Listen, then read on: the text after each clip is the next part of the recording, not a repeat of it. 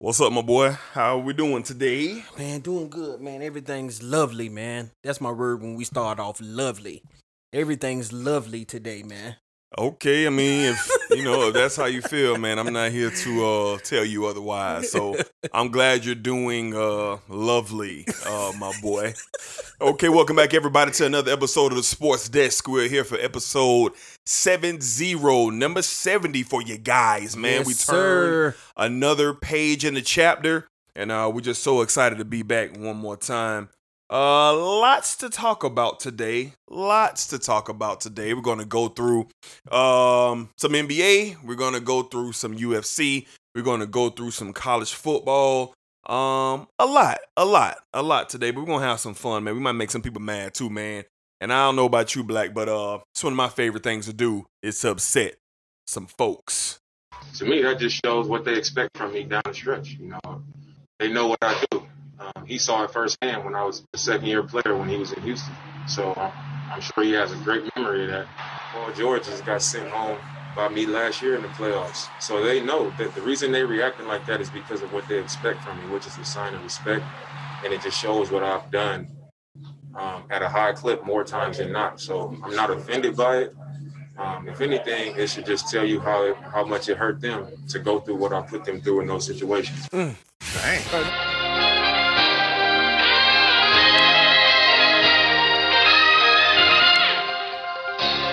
His very first move as the executive was to sign Lamar Odom, who was on crack. New Sports Desk. You're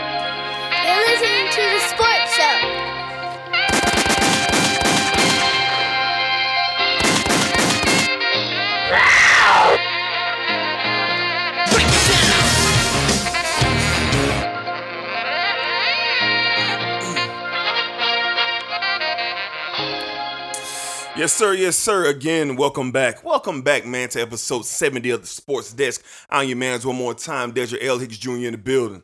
And this your man Black, man. We back for another episode. Yes, sir. And we are indeed still your favorite sportsologist. I hope everybody was able to catch me in Black's commercial uh, that we put out last week, man. You're going to be seeing more and, and more of me and Black on camera uh, coming soon, man. But that was our first bit of business that we rolled out. So check out all the vlogs and stuff on YouTube at the Reduced Lunch page as well. All right, Black, before we get into everything, man, let's kind of break the ice, man. Let's have a conversation, man. And the conversation today, man, let's talk about Carmelo Anthony. Carmelo Anthony. And just, I want to say over two years ago, the narrative on Melo changed, man. A lot of reporting was that Melo was done. He couldn't play anymore. Melo was selfish. Melo was a bad teammate. When Melo had his chances to be to be the guy, he didn't produce, so on and so forth. A lot of negativity on Carmelo Anthony. And Black, you know, for what it's worth, I was like, man, we might not ever see Melo again, man. Like, it- it's sad that we don't see him, we might might not see him again. And then the Portland Trailblazers gave Carmelo Anthony a call and brought him in. And at first, Black, I was like, man, you know, this this is good. Melo can finish out the rest of the season, you know, play a little basketball and kind of go out the right way. But boy, was I wrong. a lot of people have been wrong about Carmelo Anthony. We just want to show, you know, Melo some, some love because Carmelo Anthony is nowhere from being finished. He got a whole lot of basketball left in him. And it's so crazy that I didn't think he would fit in Portland. I, I, I said he ain't gonna it ain't gonna work there. He gonna have to come off the bench. So not only is he not coming off the bench, he is starting now, and he is averaging 15 to 17 points per game in this bubble. So Blake, just give me your thoughts, man, on Melo, man, the resurgence of Carmelo Anthony after they tried to get my man's out of here. Man, I'm I'm I'm happy to see Melo where he is, man. Uh, it's well deserved. I can remember an interview and uh, being the talent that Carmelo Anthony is, you would think this guy shouldn't be going through this. I can remember he did an interview on uh, First Take. He was talking to Stephen A. and he was saying how the Houston Rockets cut him while he was in his hotel room. Mm-hmm. Didn't even give him a heads up. And you think about that. I'm like, man, this like this is Carmelo Anthony. Yes, sir. uh, one of the best scorers in the NBA. you Yes, can sir. you can potentially say all, All time, Yeah. You know, for him and for him to be done like that by the- you know get cut by the Thunder and then get cut by Houston. Like it's Yeah. it's it's crazy to think, but the Portland Trailblazers taking a, a a chance on Melo man was great for was great for him as a person, Mhm. not just for his NBA career as a person. Because Melo know he still had a lot to give, and that's what we seen in this bubble. Mhm. I really, I really believe uh, Trevor Ariza not being there really, really helped Carmelo Anthony. Open the door And for he him. opened the door for him because you know he getting a chance to start now. And then we're seeing it. We're seeing the old. We may not be seeing the old old Melo, but we're still seeing flashes of. Melo. Yeah, you seeing yeah, it. you seeing it Yeah. like in this bubble, man. Like the sh- from from the shot making, Yeah. from the from him being a loudmouth when he rebounded. Yeah. you seeing everything, man, on the floor. But I'm happy to see Melo what he is, man. Um, and I hope this continues. I hope Mm. I hope the the Trailblazers make the decision to keep Melo, maybe keep him long term. Yeah. So uh, I'm happy for Melo. So shout out to you, Melo, and everything you doing. Hey man, uh, he, we in this bubble. You know, you never know what happened.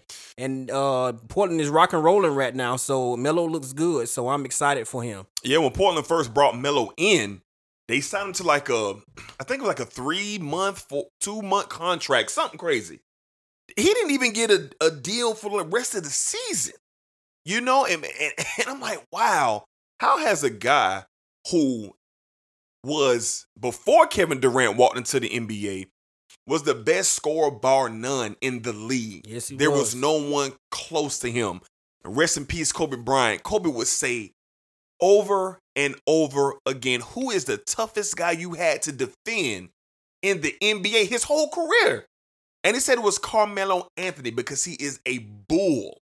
He is a bull down there. I mean, inside, outside, Melo just showed over and over again, man, that he was the best scorer in the NBA. I want to say for at least a, I want to say at least probably a three to five year span.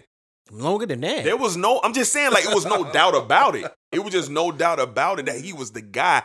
And, and we know Melo, you know, Melo had opportunities to go to the Bulls when they was loaded, go to the Heat, because everybody knows the original plan was LeBron, Melo, and Bosh. hmm But Melo decided to stay in New York, one, because he's from that area, and two, they paid him 160 something million dollars to stay. He would have only been able to get 95 million in New York. And, you know, Melo probably missed his opportunity on getting the championship. Maybe. But uh all in all, man, let's I just want to just put this out. Remember, Carmelo Anthony was a problem.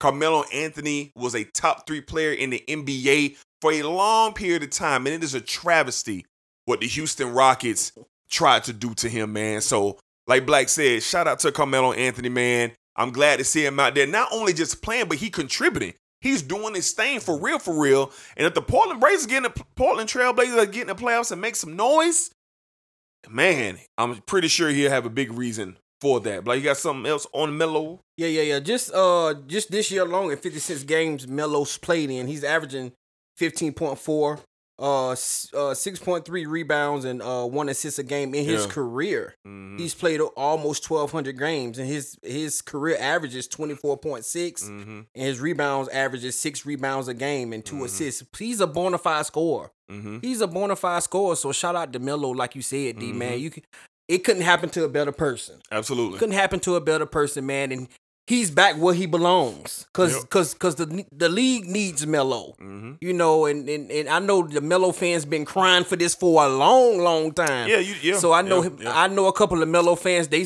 they so happy for Melo right now, man. Yeah. And it's good to see Melo fans bike talking again. Absolutely. So shout out to Carmelo Anthony, man. Happy for you, bro. If you just so happen to hear this, the sports desk are huge Melo fans, man. Keep doing your thing.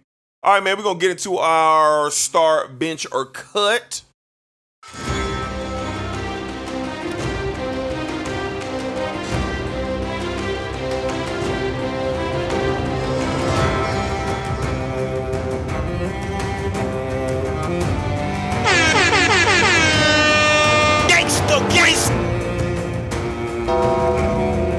New Sports Desk. Hey, this reduced lunch sports, man.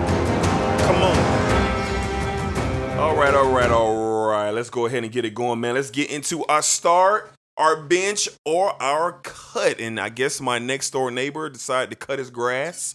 So if you guys hear any of that, that's exactly what's going on. But uh let's get into it. So black man, um, I was really thinking, man, what can I do to not shock you, but make you think? I've, I think I've shocked you like maybe the last two weeks. Maybe had to get you. You- you- You're thinking a little harder on the spot, but this one right here, I thought this was pretty interesting. Maybe I'm wrong, but let's find out. So, Black, you gotta let one of these boys go, man. Uh, it's a Saturday morning. You gotta only get you only need two people to add to your team. You gotta tell one of these boys stay to the house. All right. So from the Miami Heat, we got Bulldog Jimmy Butler. From the Golden State Warriors, you have maybe the second or third greatest shooter of all time in Klay Thompson. And from the Los Angeles Clippers, multi-time All-Star, multi multi-talented player Paul George Black. I think all three of these guys are around the same level, in my mm-hmm. opinion. So, Black, who you starting? Who you benching? More importantly, who just not hooping this Saturday, Black? Mm. Yeah. Man, I'm starting Klay Thompson. Okay. I'm benching Jimmy Butler. Mm. And I'm cutting Paul George. really. Yes, I am. Oh, that's okay. That's very, very interesting that you should say that, sir. Um, man, let's see here. Let's get a. Oh man. Gangsta Grizz. Um, uh, shoo, for me, I thought about it long and hard, man, and um, I, I, I need, I just need people to score. So, um, Paul George is starting for me. I'm going to start Paul George. I'm going to bench Klay Thompson, and I'm going to tell Jimmy Butler, "Hey, man, we'll holler at you, bro. We'll holler at you, Jimmy Butler, man. I like Jimmy a lot, dog." Somebody who you need out on the court, but man, I I'm a fan of. Can you put the ball in the rim? I'm surprised you start Paul George over Klay Thompson. Yeah, offensively. That's what I'm saying. Offensively, he better than Klay. What? Yeah, he way better than Klay offensively. Klay is a great shooter, but you see PG out there shaking. You see him out there step Yeah, back and doing boy. everything. Klay can get that mug quick. Yeah, he can get it off Quick. and that's fine. That's fine. Quick. But I don't really like Klay putting the ball on the ground like that. That's just me. That's just me. So yeah, Paul George, Klay Thompson, y'all can play. Y'all can play this week. All right. All right, man, we're going to transition into our sound of the week, man. And boy, have we had some pretty good sounds, man, over Yes, we have. the past couple of days. Y'all heard the intro with Dame Lillard uh, talking his talk, man. But Draymond Green was a guest on uh, TNT this past week, and I enjoyed Draymond. I enjoyed Draymond's uh, live commentary, him and Chuck going back and forth. So I have two clips here that I have combined. And uh, y'all check out uh, Draymond Green just being Draymond. But Joel also has to do himself a favor. He's posting up almost at the three point line. You can't get spacing like that either. There's no one in the NBA that can stop Joel from getting the position he wants. Joel pretty much need to think about the game like this. Anytime he shoots a jump shot, he's bailing his defender out. He's giving his defender a pass every time he shoots a jump shot. And as someone who's guarding him, go ahead and go out there. I love when he shoots jump shots. Exactly to the point. Great to see Book playing well and Phoenix playing well, but get my man out of Phoenix. It's, it's not good for him. It's not good for his career. Sorry, Chuck, but uh, Wow. Book- they got to get Book out of Phoenix. I need my man to go somewhere where he can play great basketball all the time and win because he's that type of player. Are you tampering? Maybe.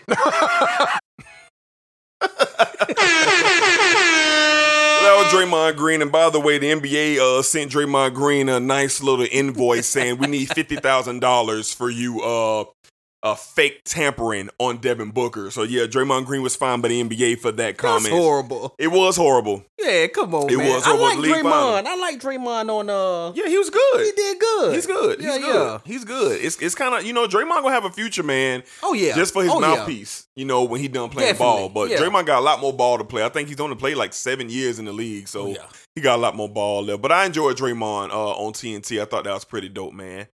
All right, man, we're going to get uh into our top five. So let's get that going.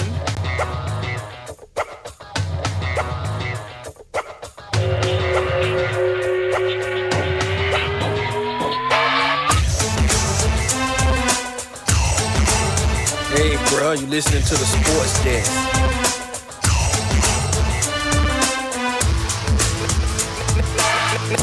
Maybach music.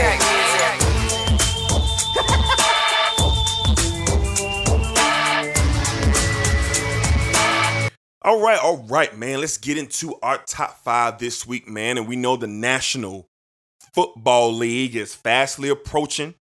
Training camp started last week. We're starting to see a lot of um, uh, uh, n- players in the league join their new team. I seen Todd Gurley in his new uniform. I seen Stefon Diggs in his new uniform. So we got some things rolling uh, uh, in the National Football League. But we thought we would go ahead and put our top five players out there going into the 2020 NFL season. So, Black, talk to me, man. Give me your top five players coming into the season in the National A football a leg. All right, man. Number five, and I think this kid is going to be a first team All Pro this year. Okay. On the defensive side of the ball, Okay. I got Tre'Davious White at number five. Oh boy. At number four, I have DeAndre Hopkins. Mm. At number three, I have Lamar Jackson. Mm. At number two, I have Patrick Mahomes the second. And at number one, I think this man is gonna have a a lot, a lot. The best year we probably gonna see from him this year. All the naysayers he been hearing all year, and that is running back Ezekiel Elliott. wow, you got Zeke Number one. number one. Yes. Okay, I, ain't mad. I, I hope I, not I- mad. I hope he played like the number one Because what we've been hearing about Zeke this year has been highly disrespectful. Yeah, I, I, I, ain't, I ain't mad. With me being a Dallas Cowboy fan, I hope I get him to play like the number one player in the National Football League. All right, um, I'm gonna give mine. At number five, I got in my opinion, uh, probably the best linebacker in football who never gets talked about, Bobby Wagner. All right, he is the number five player for me. Number four, I got the best defensive player in football, period. In my, and can't nobody do nothing with this man. Khalil Mack at number four. At number three, I got Christian McCaffrey, man. Mr. Do Everything, Mr. Do It All. What do you need? I got it. All right, Christian McCaffrey. Number two, Lamar Jackson. I mean, he only can improve and get better, you know, going forward. And at number one, I mean, of course. I mean, if you heard if you heard the sports desk last week on the uh, hellacious rant that I went on for Patrick Mahomes, not being the number one player in the foot, National Football League, well, guess what? He's number one in my heart. He is my number one player to infinity and beyond in the National Football League. Marcel, can you hear? Come on and get up on the mic, man. So we got special guests in the building, man. We got Brisbane in the building, man. Marcel's a big, huge football fan. One of the up and coming cornerbacks in Jacksonville high school football scene for the Wolves and Wolf Pack. Marcel, give me your top five players coming into this season, baby. My top five at number five, I got Nick Bosa. Mmm. Okay. Number four, I got Harrison Smith. Oh, mm, okay. Number three, I got Derwin James. Mm, defense. Okay. Number two, I got Christian McCaffrey. Mmm. Give me your number one. Number one, I got Derrick Henry. Oh, mm. Interesting. Very had a huge interestingly. year. Henry had a huge Yeah, he year. did. I like that Derwin James man, but I think Derwin gon' he gon' he gonna remind people this year. Yeah, you think? Yeah, He gonna I, I remind think he folks will. this He was year. hurt. He was hurt all last year. He was year. hurt all last year. Yeah, Yeah, shout out Marcel man for yeah, jumping yeah, man. in Shout out to my son, uh, man. on that top five, man. Interesting list. Yeah, very Interesting. I like it. yeah. I like it. I I like the like it. running backs going to the top of the list. I like it. Yeah, I some like guys it. who got things to prove. You know what I'm saying? I am offended, you know, but you know, my homeboy. I mean, my God, what he got to do? Throw for ten thousand yards for all y'all to put him number one? I just feel like this with Pat. This is my thing with Pat. I'm gonna say this real quick. Okay. We already didn't got everything you can that we can get from Pat. Everything else is just icing on the cake. You know what I'm saying? Everything Nah, else is more. icing. It's we got we it's I know it's more. It's just like every ring he wins on from his icing on the cake. He's done everything in two years that a quarterback could do. Okay. okay. okay.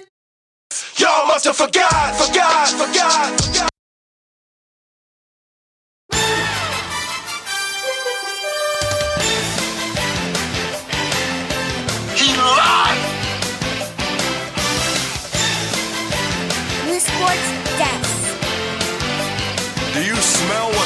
is cooking. LeBron James. Le- LeBron James.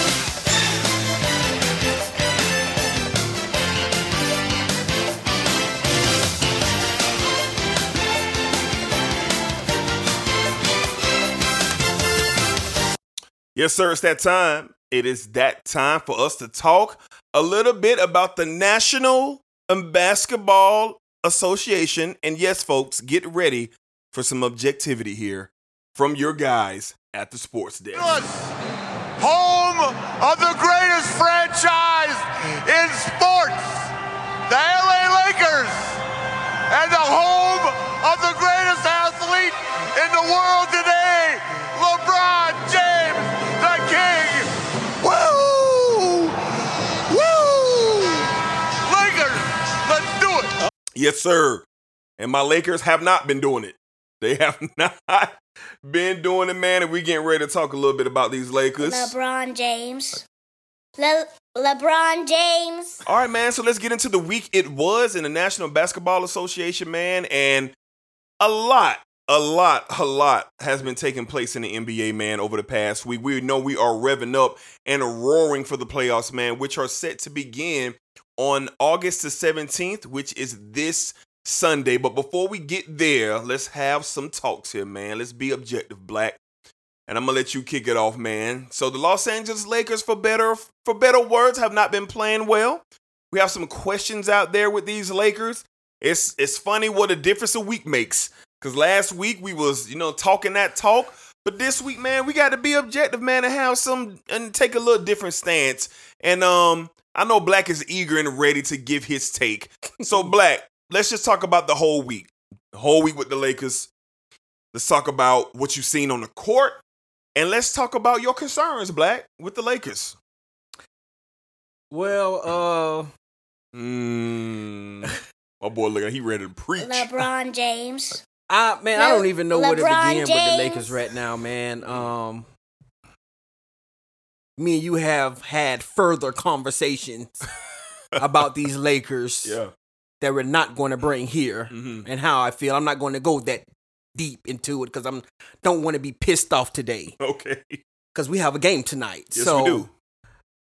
I'm just I'm just overall what I'm seeing from the Lakers. I'm seeing a lot of inconsistency Mm-hmm. from the Lakers, and that I don't like. Mainly, mainly from Anthony Davis. I don't like what I'm seeing from him. Mm-hmm. Um, Utah game, he was brilliant, 42 points Mhm. in uh against Utah, Mm-hmm. and he turns right back around the next night, and we play um Houston, if I'm Mhm. not mistaken. Yeah, we played Yeah, Houston, Houston. Houston. and he had 17, and we know that he set out the second half of that game. Mm-hmm. He had 17 points, and then we go to the Thunder.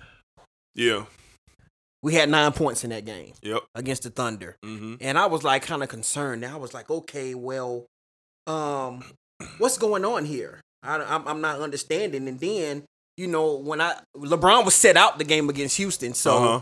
next game we played the Indiana Pacers, and my way, my thinking before the game, okay, this is the game where we're gonna see LeBron on the court. We're gonna see them get some things together, and we seen a little bit. We seen kind of seen what Frank Vogel was doing.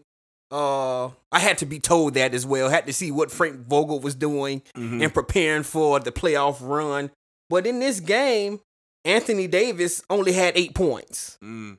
He was 0 for 4 from three and 3 for 14 for the game Mm-hmm. and played 35 minutes. Mm-hmm.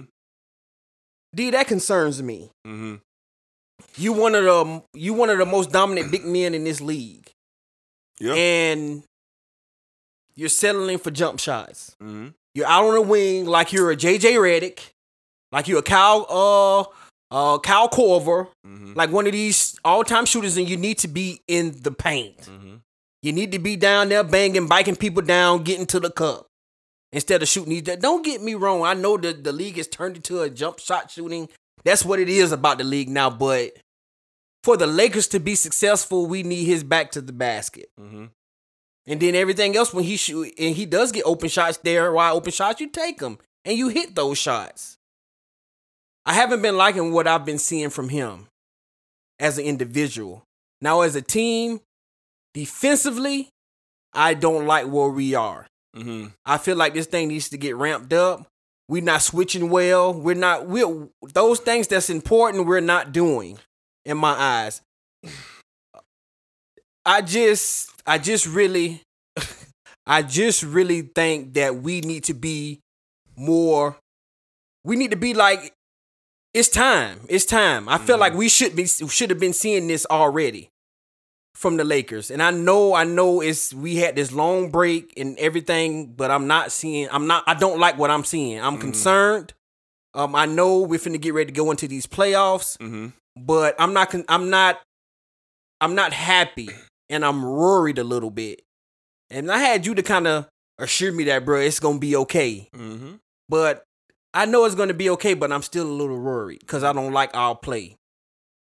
But overall, and LeBron, I see LeBron starting to rev things up as well. And typical LeBron, he's going to he's going to be he's going to be ready. But Anthony Davis is the key. Mm-hmm. He has to be firing on all cylinders. We ha- he has to be firing on all cylinders. This rotation needs to uh, needs to get done for the playoffs. Whoever they're going to have in this rotation, I need to see more of Kyle Kuzma on the floor in crunch time. I need to see more of him in crunch time on the floor. And I just I'm just ready, man. I'm ready for it to get clicking, and I hope that they could do this tonight because this is a big game of tonight against Denver because Denver's going to come to play tonight. Mm-hmm. So uh, they got something they're playing for. They're playing for a two seed. So I'm excited to see what happens tonight, and you know heading into the playoffs. Yeah, um, you know, I've never really gave my Lakers these before, so this is the first time.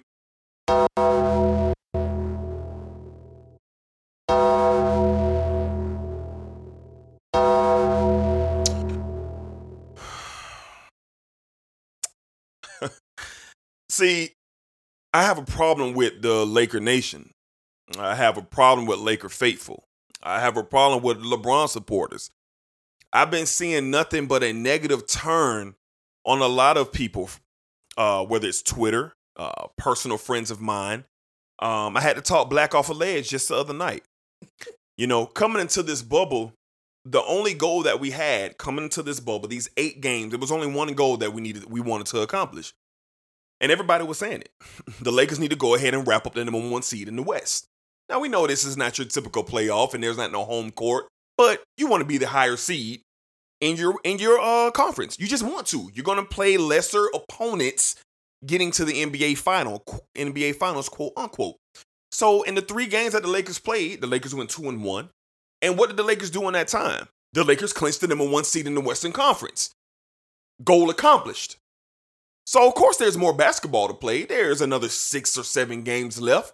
Okay, cool. We get LeBron some rest. And that's what he did. We get Frank Vogel, we give Frank Vogel an opportunity to play around with these lineups.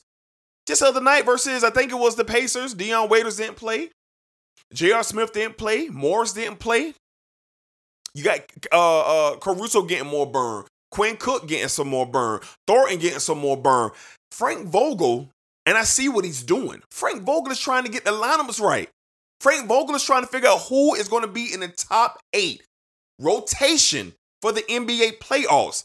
If anyone knows anything about NBA basketball, in the regular season, you might play 10 guys in a game in a regular season NBA game. And In the playoffs, that lineups get shortened. In the first two rounds of the playoffs, you might get eight. In the conference finals, you might get a seven man. And in the NBA finals, man, you might get a six man rotation. The best players are playing when you get deeper into these games. Frank is trying to figure out. We have four guys on the Lakers who haven't got any burn with the Lakers. J.R. Smith, the Morris twin only got two, Markiva, whoever we got, Markiva Marcus, I don't know.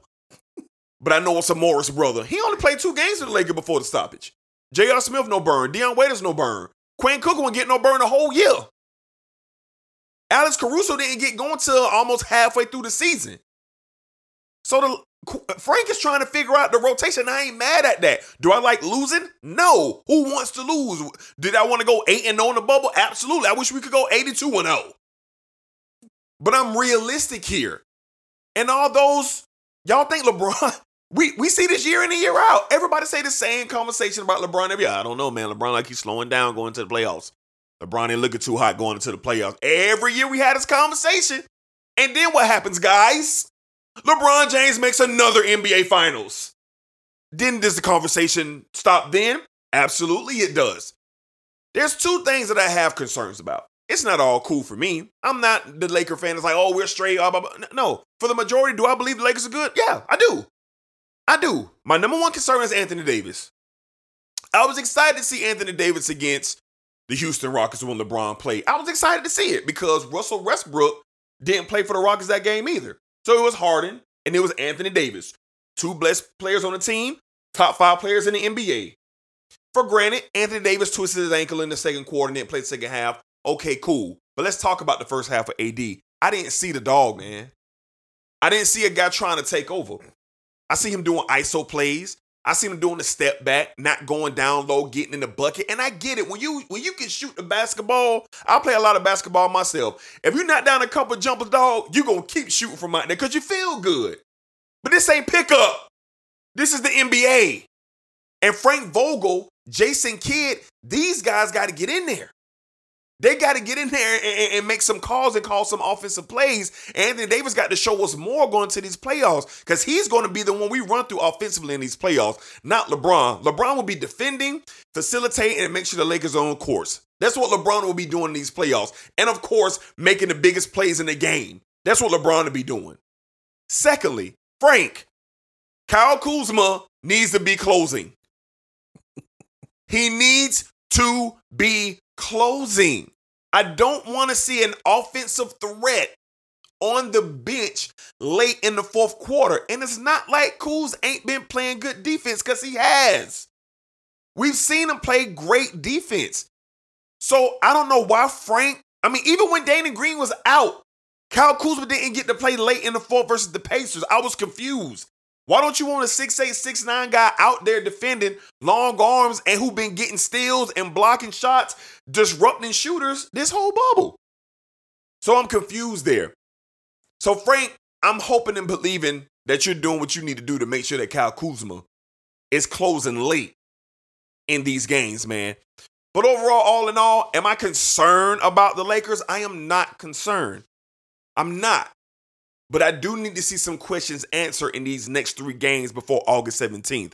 And that begins the playoffs. And we very well could be playing the Portland Trailblazers, who are hot. We could be very well playing the Phoenix Suns, who are hot. Or we could be messing around with a lonely uh, Memphis Grizzlies. And at this point, I'll take a 4 nothing sweep over the Grizzlies and see what we can get. I ain't even gonna lie. I ain't even gonna lie. But we'll see what happens.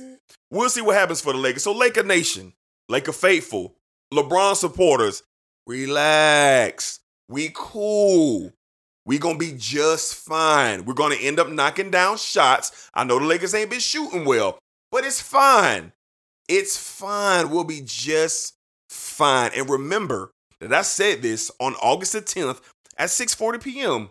We will be okay. Just chill. You know what, man? What's I don't Ray? know what I would do without you, man. You've, you've, when it comes to sports, you've saved my life so many times, and I appreciate you for that, brother. Hey, I got you, bro. I got you, bro. I got you, man. So yeah, yeah. Laker faithful, be cool. All right, so I know a lot of y'all out there saying, man, they missed the tweet of the week. Why didn't they do the tweet of the week? Well, I just thought, you know, it'd be cool to do something a little different with the tweet of the week this week. I just didn't want to speak on this uh, situation here.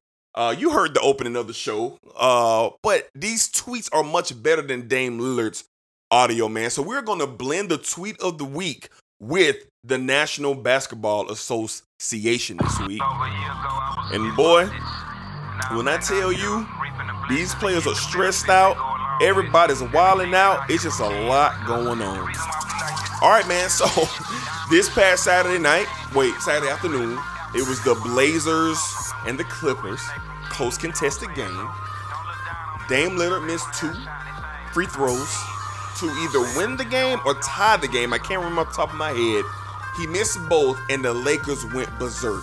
Immediately after the game, the superstar, well, excuse me, the NBA players took it uh, to Twitter, and here we go. Pat Bev, who didn't even play, gets on Twitter and says Cancun on three, insinuating that the Portland Trailblazers will not make the playoffs. Paul George comes right behind Pat Bev, and you getting sent home this year. Respect. He's insinuating about Damian Lillard sending him home the year before. Not the same thing, PG. And then here comes Dame Dollar. I'm gonna call him Dame Dollar for this one. At Pat Bev and at Young Trece, which is Paul George. Bruh, keep switching, keep switching teams.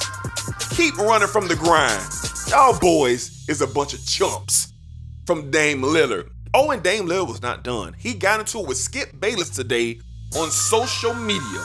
Here we go. Dame responds to Skip Bayless saying it's not quite Dame time. Dame Lillard says, I have never been buying nothing about you, fam. You a joke. And after our private convo full of backpedaling, you would never have my respect, Skip. You a clown. Mm. So that Rose, uh, that verse about Zar. I get on the records on high schools, uh, all that title, all that, you know, yeah, check them out. So yeah, man. So let's roll right back into the National Basketball Association. Let's pause it right there. Damian Lillard versus PG versus Pat Bev. Lot of fun there, Black. What did you think? What, what what do you just think about what we're seeing? The energy, the tweeting, the the, the post game comments. Does Dame Lillard? I want to ask you something. Does Dame Lillard remind you of anybody at this point with how he's carrying himself? Black does he? Because he reminds me of somebody.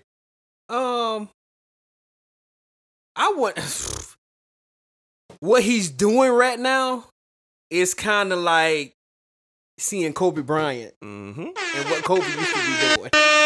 You know, I I can remember some dudes from the Suns and Kobe used to tell these dudes like, who, who Raja? Bell.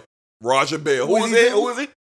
And uh, no disrespect to uh Paul George Mhm. and Pat Bev. Mm-hmm. Uh, he has the right Mm-hmm. to talk to you guys like that because you know why? Yeah. He's he's telling the truth. He has sent you home, but I love it. Uh-huh. The- I love the back and forth I love it. Yeah. because I think in I think they're making a mistake. Mm-hmm. Dame Lillard is in rare form, rare, rare form right now. Yeah. And like he just said, you ain't even got Dame time yet. Nope. We haven't even got there yet. Nope. He saves that for the playoffs. Mm-hmm. What do we see from Kobe in year in and year out playoff time when he was in the playoffs? In the playoffs is a totally different Kobe Bryant. That Mamba. Totally different. And that's what we see from Dame, man. Dame, their team on a mission to get this eighth seed. Yeah. So they have to be locked in. Soon as they got, soon as games from ball tip, they had to be locked in winning games. Pat Bev and uh Paul George, just shut up, please. just shut up because you're, you're you're you're starting something that you don't need to be starting. I mm-hmm. understand you're on the Clippers team and you're the two seed. You're feeling good about yourself. Okay, but please be a little humble and remember what this guy has done Yeah. to the both of you. And PG, for you to come out and just got a taste of it last year and open your mouth to the guy who hit, who shot a what of what kind what, Man. a step back from the logo. the logo Yeah. against you to win the game. Yeah. Oh, and and he had 51 in that game. mm-hmm. I love the back and forth, D. I love it. But I don't think Dame is the one that you really, really, really want to get under his skin. I think that's the wrong one to get under his skin because that's why he's one of my favorite players in the league now. Like Dame shows uh year in and year out why he is what he is. Mm-hmm. Like this guy has hit big shot after big shot. And I don't think people really respect it because I guess those shots haven't really meant much and he hasn't got further than what he's supposed supposed to. But I love it, D. I love the uh what's going on with the back and forth on Twitter and Dame and I love it. Yeah, I love it too. I think these guys are pent up with all kinds of things. Uh, the, the testosterone is all over the place. You know, they can't be with their wives, their girlfriends, their kids are at the house. These guys are just in full savage mode out here at the bubble, man. But I love it as well. I mean, not only are we getting great basketball, but we're getting the antics. We're getting real life NBA promos. It's like The Rock cutting a promo. Stone Cold, Shawn Michaels, like these like these guys cutting promos, man. And Black is right. Dame Lillard had every right to address Paul George and Pat Bev the way he did. And the shots that he sent them home on were just all timers in the playoffs, man. Don't don't get me wrong. I've been hard on Dame. I think Dame is a legit superstar in this league, superstar talent. This boy is a problem, but he has been disappointing at, at certain points of his career. And just take it back to last season, I, I I won't I will never give him a pass for getting swept by the Blazers. I won't in the Western Conference Finals. Now I, I picked the Blazers. the- who Pelicans to me? The Warriors. I'm sorry. The Warriors. I'm sorry. In the West. Conference Finals, the Warriors. Okay. I just won't give him a pass for that. And yeah, the year before they got swept by the Pelicans in in, in, in the playoffs. I just I just won't be able to let that go so easy. Now he can always improve and go on and win and do great things. And for what it's worth, I hope one day Dame Lillard becomes a champion. But I ask Black, who does he remind you of at this moment right now in his career? I mean, to me, this is all Kobe Bryant. From the way he talking and to the way he's playing. I watched him last night against the Philadelphia 76ers. This man dropped a 51 piece on these boys. And the Blazers needed all of it. They won 127, 124, something like that. They needed every bit of it. Dame is just on another level. Now, I always remind uh, my Laker faithful who are nervous about the Blazers. Oh man, I don't know if we want to play them. They're scary. Y'all, y'all remember out there, the Blazers are the ninth seed in the Western Conference. There, Dame Lillard say, I'm not coming down here to miss the playoffs. He is doing everything that he has to do and what he is supposed to do to get his team to the postseason. That's what exactly what he's doing. Now, is it impressive? Hell yeah. It's amazing what he's doing. But at the same time, keep in mind, they fighting for their lives. And with three games to go, I hope this ain't all for nothing. Because me, Dedrick Hicks, I want the Blazers in the playoffs. I want to play them. Because this is what my team need. Because what more intensity, what more fluid offensive team, what more dangerous team are you going to play outside of the Blazers? Just the Clippers. I ain't worried about the Nuggets. I ain't worried about the Jazz. I ain't worried about OKC. I ain't worried about them. This Portland team, if they've been healthy all year, this Portland team can easily be the number one seed in the West Yeah. or the two or the three. So Dame Lillard's doing this thing, and I wish somehow, some way they could like jump to the seventh spot so we can get a Clippers Oh, Portland, a Portland Clippers uh playoff series. Man, that'd be so good, man. But I know that's not gonna happen. But I tell you what, I will be locked into the next time Dame Lillard uh play the uh, Los Angeles Clippers next season, man, because I'm sure he will not uh be forgetting. But all in all, man, I'm enjoying it, man. I think it's real good, man, and very entertaining uh for the NBA at this moment. All right, Black, let's transition to the seed. Eighth seed in the West, talking about the Portland Trail Blazers. Well, we got a three team race. Now, our pick, the Pelicans, are eliminated. They cannot make the playoffs. They got eliminated, uh, I think, yes, last night when Dame dropped his 51st, 51st point on the 76ers. The Pelicans were eliminated. And yes, me and Black, we are wrong sometimes on the sports desk. But Black, it looks like it's down to three teams. It looked like it's down to the Blazers, the Spurs, who no one's talking about, and the 6 0 Phoenix Suns, led by Devin Booker. Now, Black, we got to do some repicking. Me and Black talked before the show, and Black say, "Hey, man, we need to, we need to clean this up. We- we- this, this is this is a chance for We us to definitely repeat." do, man. So, Black, talk to me about that eighth spot, man. Let's start off with the Phoenix Suns. Six I- to oh zero in the bubble, man. What you think? man, what the Phoenix Suns are doing, man, is is they battling, man. They they fighting to get that eighth seed, man. The only undefeated team in the bubble at six and zero. They played a really good uh Thunder team today, who is the uh who is the six six seed right now. Mm-hmm. And this game was close at half, and it's just like the bottom fell out Mhm. in the second half. Mm-hmm. And they went on a run, and Devin Booker just took over this game. Mm-hmm. Like this kid is on another planet right now. Mm-hmm. Like him and Dame uh, are playing like Kobe, the Mamba, right now. Like Yeah. everything Devin Booker is doing, I see Kobe in it. Yeah. This guy, this kid is taking over, man, and I will I I like what the Suns are doing. Like we're not used to seeing this from the Suns. That's what maybe why it's so exciting. Man, it's been a long It's time it's since been a Charles and Bart. long No, no, since. Steve Nash and them boys. Yeah, like it's been Since a Steve Nash and long them boys, time yeah. for the Suns, and it's very exciting to see them in this position, Mm-hmm. battling for for that uh, eighth seed. And then um we have the t- San Antonio Spurs. I'm not even surprised. It's Pop. Pop knows You're how not to a little his- surprised? Because you know they, they struggled last I- year. I'm not because Pop always He's a great coach. he's a great coach. Yes, he is. You know, he's showing you he's showing you without without superstar talent Mm-hmm. That he can have potential to make these playoffs. I I, I understand the DeMar DeRozan is there, but DeMar DeRozan seems like he isn't the same player since he left Toronto. I think it's it's the offense in San Antonio. Yeah. That's what I. Think. He not getting That's the ball. what you think it is? Well, yeah, because he's not getting enough shots. Pop don't run that kind of yeah, system. he don't. He don't. He don't run that system. Pop, everybody has to play in Pop system, so that's why we don't see DeRozan what he what he think he is. But at the same time, the Spurs they have big games left too, and they're fighting for their lives. They and are. then They are. D just said it. The Portland Trailblazers, Yeah. like one of the team could easily be the one or two seed in the West, Easy. if not for injuries. Yeah, if healthy. Yeah. I'm sitting here thinking, what if they would have signed Carmelo Anthony at the beginning of the season? Like, we could be talking about something totally different here. Yeah. You know, For so real. and and they're battling too. He just like D just said, he he just dropped 51 last night on one of the better defensive teams in the league yeah. In the 76ers. Mm-hmm. And they're battling and now they they have a big game tomorrow night against Dallas, and I'm looking forward to that. Who's that? Uh, Portland. Portland. Tomorrow Oh, night, wow. nine o'clock. Wow, so wow, wow. I'm Okay, okay, I'm okay. excited about that. That's going to be a big game because um the Suns won today.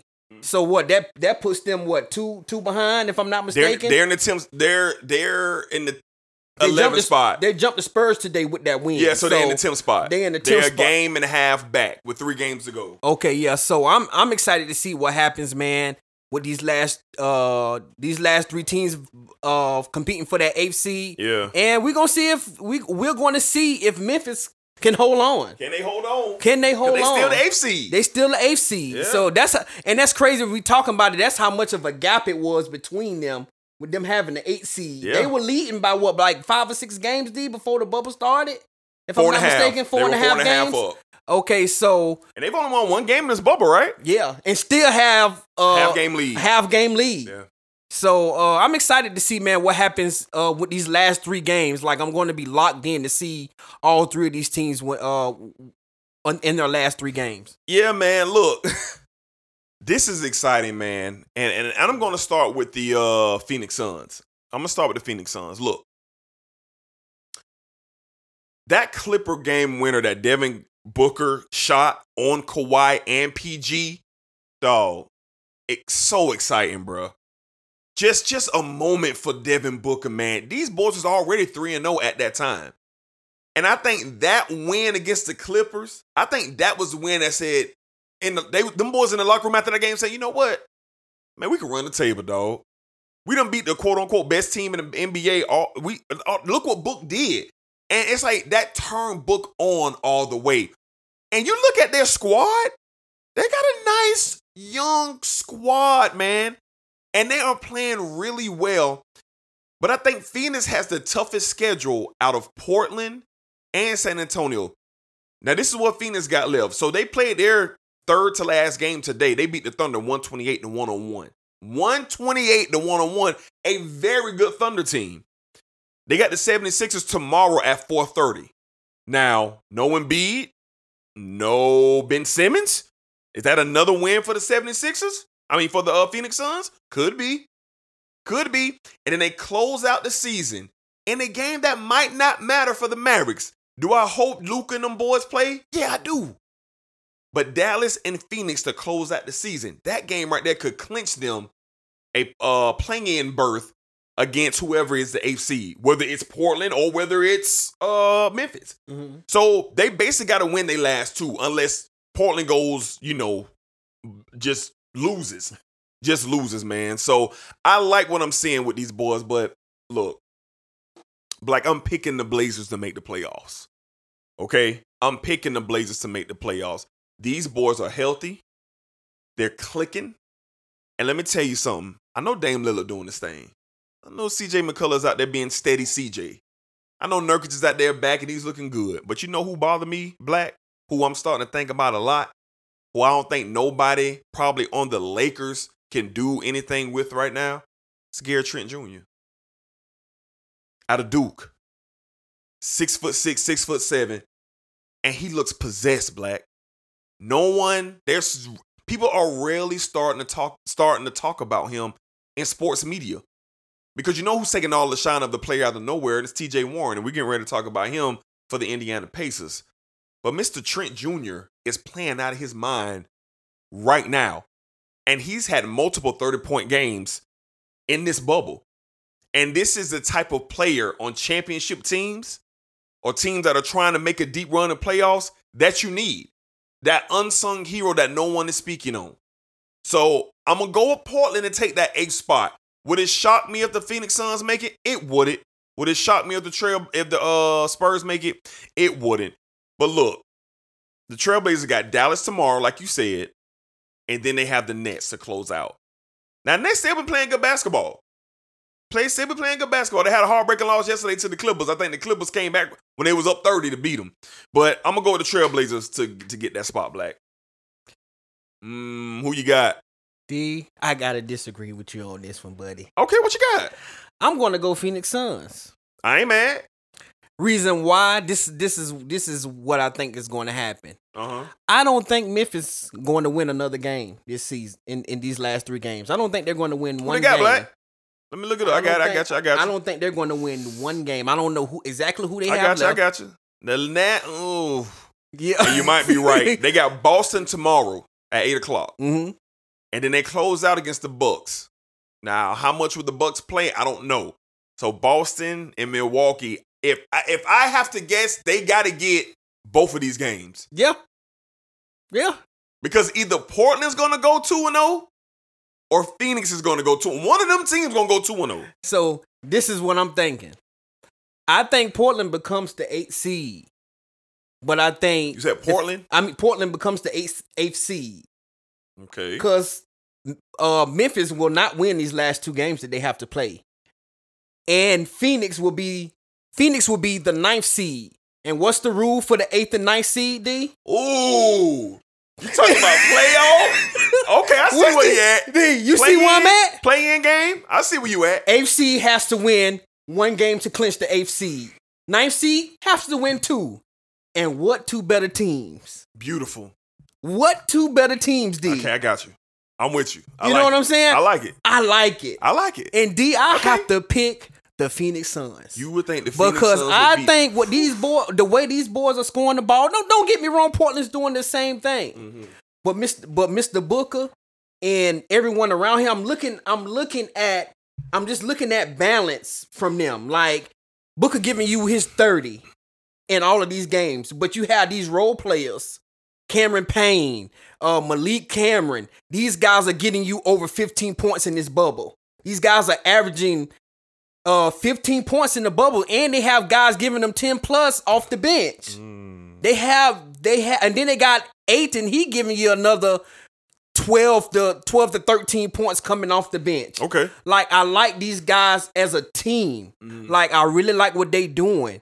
And I think if anybody, if anybody could win two straight games over the Portland Trail Blazers, it's the Phoenix Suns. These guys are rolling, so D my pick will be the Phoenix Suns. Okay. I mean, look. You like that scenario though, dude? I you love forgot the about scenario. I love the scenario, and I hope what you put out there in the air comes true. That's what I hope it happens because I think those games will be this Saturday. Yeah. Friday, Saturday will Yeah. determine those games, man. So Portland would only have if if Portland is the eighth one game. they will only have to win one game. Yeah. If Phoenix happens to become the ninth seed, they will have to win two. and those games will be on Friday and Saturday because the last day of the regular season is Thursday. Mm-hmm. It's Thursday. So okay, we'll see. We'll see about that. So a lot of basketball left to be played. Who's going to be the eighth seed? So the next time me and Black, me and Black will talk to you, will be Sunday, the first day of the playoffs. So we will definitely know who's the eighth seed by then. And we will have some basketball going on as well. Yes, we Playoff will. basketball. A lot of basketball going on this weekend. All right, man. So let's talk about another player, man. Let's talk about T.J. Warren, man, from the Indiana Pacers. Black. I tell you what, man. This Laker game Saturday night with uh Indiana was a back and forth competitive game, and man, T.J. Warren's about to make a lot of money. This man has had a 50 point game, multiple 30 point games. I even think he had a 40 point game in this bubble. He has been playing out of his mind. The Pacers are waiting for Oladipo to get back right. But in the meantime, TJ Warren is buying them a lot of time. Oladipo can take his time because this dude is going slap crazy and can't nobody do nothing with this man. So Black, oh, and then the, the, game winning tough shot that he did on the Lakers, man, on Saturday night. What a tough shot by TJ Warren, man. That dude is playing well. Black, what are your thoughts on TJ Warren, a guy who was traded? The Phoenix Suns traded this man to the Pacers for cash exemptions. And Black, I don't even know what that is. But that's what he was traded for. Black, tell me what you've been saying about TJ Warren, what he been doing in this bubble, man. Hey man, uh, this bubble is bringing out the best in a lot of players, man, and T.J. Warren is one of them. Man, I'm excited. I'm. It's exciting to see what what he is doing, man. Like him, he just he just going at will, Going nuts. at will. Yeah, I thought I, I thought the uh, Suns game he kind of cooled down a little bit, but he picked it up right back the next game against the Lakers. Yep. He picked it right back up and gave you a, a 39, 36 or either. It was 36, I it was think. 36 he had. and, 31, and, yeah. and the way he was doing it, man, from from inside out, he was getting to the cup, shooting the ball well, and then that that dagger three coming off the pick and roll uh, on Bron, man. Tough. That was a tough shot, Tough. man. That was a, even Bron look. He was like, Yeah, Bron look. Like- yeah. I was shot. like, man, this kid is just he's scoring the ball, man. Like it's it's exciting to see. Like it's exciting to see these players that you would not expect to be doing this in this bubble, man, doing the things that they doing, man. And he's one of it. I'm excited to see what Yeah. the Pacers do going into the playoffs as well with him rolling the way he is. Yeah, man, I'm looking, man, and we've been talking a lot about the Eastern Conference, man, and saying how this thing is just a bloodbath, and we kind of overlooked the Indiana Pacers. We did. The we fifth did. seed in the East, man, sitting at 43 and 27. They could jump to the fourth spot as well because they are tied with the Heat oh man. right now in the East, but the Heat hold the tiebreaker. So these guys can get up to fourth. I think either way, you're going to get a Heat Pacers first round matchup.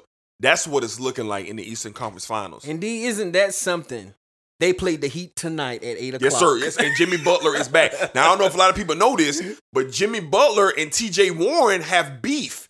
Last year they got into a fight. They sure did. And TJ no, Warren- this year. Was it this, This year? year, yeah. Okay, At the beginning and- of the season. And yes. T.J. Warren took the Twitter and was talking tough to Jimmy Butler, and they was talking like you. And they haven't played each other That may be a must watch. since. Yeah, I think that game is at eight o'clock. Yeah, yeah. It's at eight o'clock on um, So- NBA NBA TV. Well, me and Black got the links, and we'll be doing double duty: Jazz and Lakers, and Pacers and Heat. So yeah, man. So nice preview of the playoffs, possibly tonight, man. Yeah. And Jimmy Butler is set to return uh from the Miami Heat with that foot issue. All right, man. So look, we're gonna transition to uh something that I got to do, Black. I gotta make an apology. I have to publicly apologize to a certain player. so I'm going to apologize to Luka Doncic because you know what? I'll play this for other people, but clearly, Black, Y'all must have forgot, I forgot, must have forgot. I must have forgot, Black. Let's talk about it. So, going into the bubble, Kendrick Perkins and a lot, Shannon Sharpe, a lot of people saying, yeah, you know, Luka Doncic is a top 10, borderline top five player in the league. And I was offended by that. Hmm.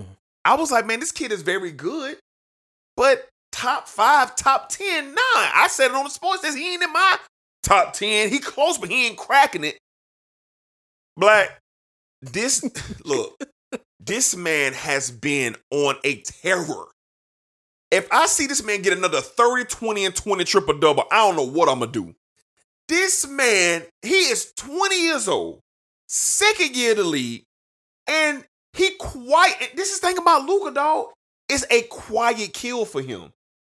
Like Luka doesn't do like the da da da da da da stuff. He don't.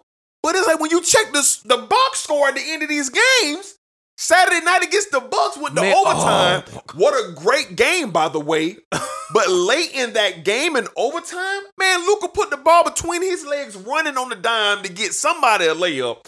Step back, coming down the center of the court, pulling up bucket. Coming back, step back, pulling up. Bu- I'm like, wait a minute, wait a whoa, whoa, whoa, whoa, whoa. And Black, at this time when I'm watching the game, Black, I didn't realize what he had in the score box. The game was over and it was 30, 20, and 18. And I said, wait a minute. Then I watched SportsCenter. Sports Center opened up with Luka Doncic. They ran off, oh, this is third, 30, 20, and 18 game in the bubble. Not for the season. And then you know what else he did, Black? He joined the elite list. He is the youngest player with seven or more triple doubles before his 20th, 21st birthday. And you know who you know who the other two players are, Black? Who he's now sitting on top of? Who was that? LeBron James and Magic Johnson. Okay. That's elite company. I saw that list and I bowed my head and asked for forgiveness. Okay. for talking about this man the way that I did. We so did kind of put him out. Yeah, I I wrote I wrote him. yeah. I wrote him. I was a little more. yeah, you, yeah, yeah, yeah, you were, but I wrote him. because I kind of know. So I want to take this time to publicly apologize to you, Luka. And I got to shout out my man Smooth, because Smooth had been saying it. He said, bruh, Luka a problem, dog. He a problem. That boy, he's something serious. Smooth, you right, bruh. You know I hate to agree with you, but you right. so Luka Doncic, from the bottom of my heart, bruh, I apologize. And Luca Doncic, even though I don't quite have you as a top five player in this league, Luka Doncic, you are a top 10 player in this league. And matter of fact, Luka Doncic, you a top six player in this league, Mm, in my opinion, because I'm Mm. looking at it. And I'm looking at what Mm. Dallas is doing. And man, Black, you know what's gonna get them to the top five? By the time all this bubble talk is over? that jump shot. nah, a playoff series win. You think so? If he wins Mm. in the playoffs this year, going into next season, he will be a top five players. And do you know I who was the gonna say his shot. Do you know who the. Dallas Mavericks are scheduled to play right now Oh yes, I do. for the playoffs? Oh yes, I do. The Los Angeles Clippers. Yes. That is a potential first round matchup. And I'm looking at the point guards for the uh, Los Angeles Clippers, and I don't see nobody. But you know them the guys are not going to be on him. D. I'm sorry. I'm glad that you say that. Paul George, if you got to go over there, good luck to you because he's already abused Paul George this year.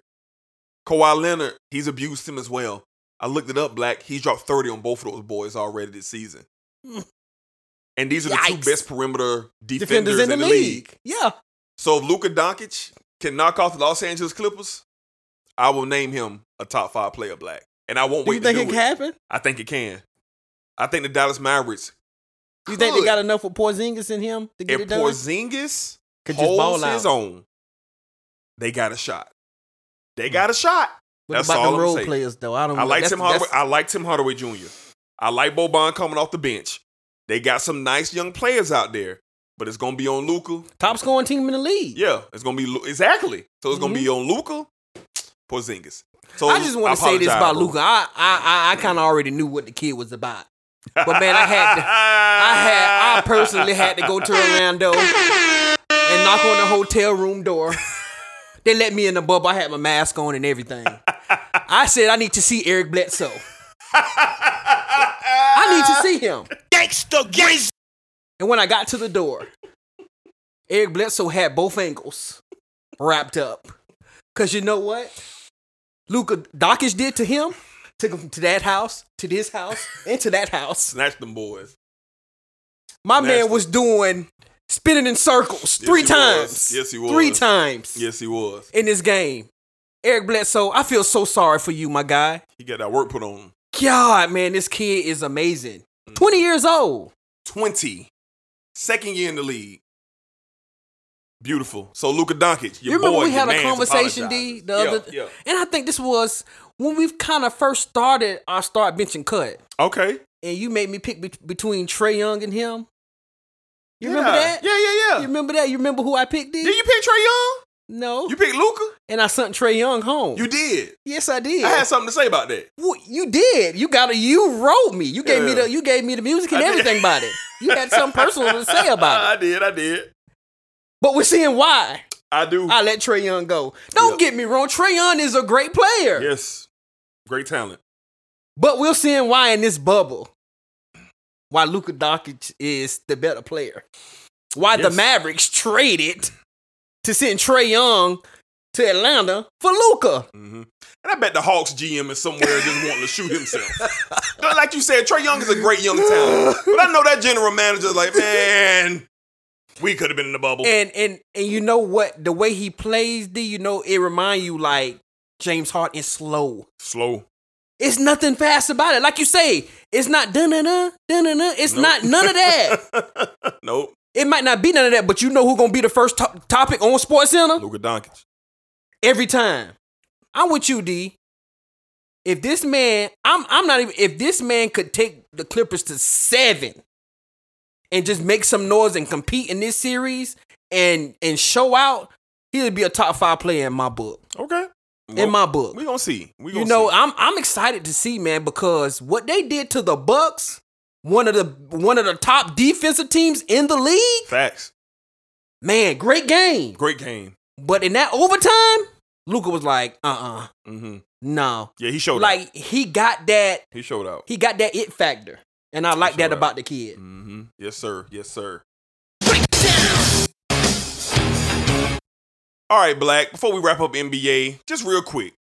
Black, all year we've been hearing Lakers, Bucks, and Clippers. One of those three teams will be the NBA champion. But Black, I gotta ask you something.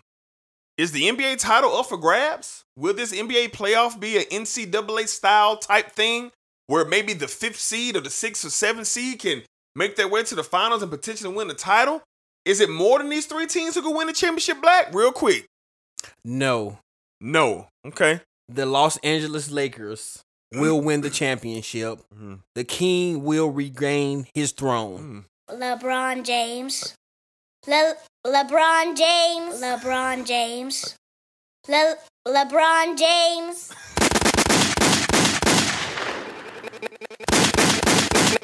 Maybach music. I have nothing else to add.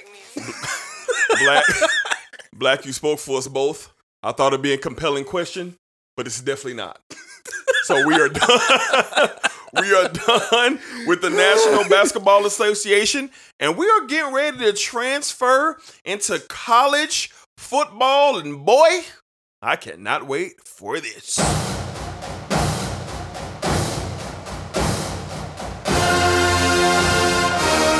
Hey, this reduced lunch sports,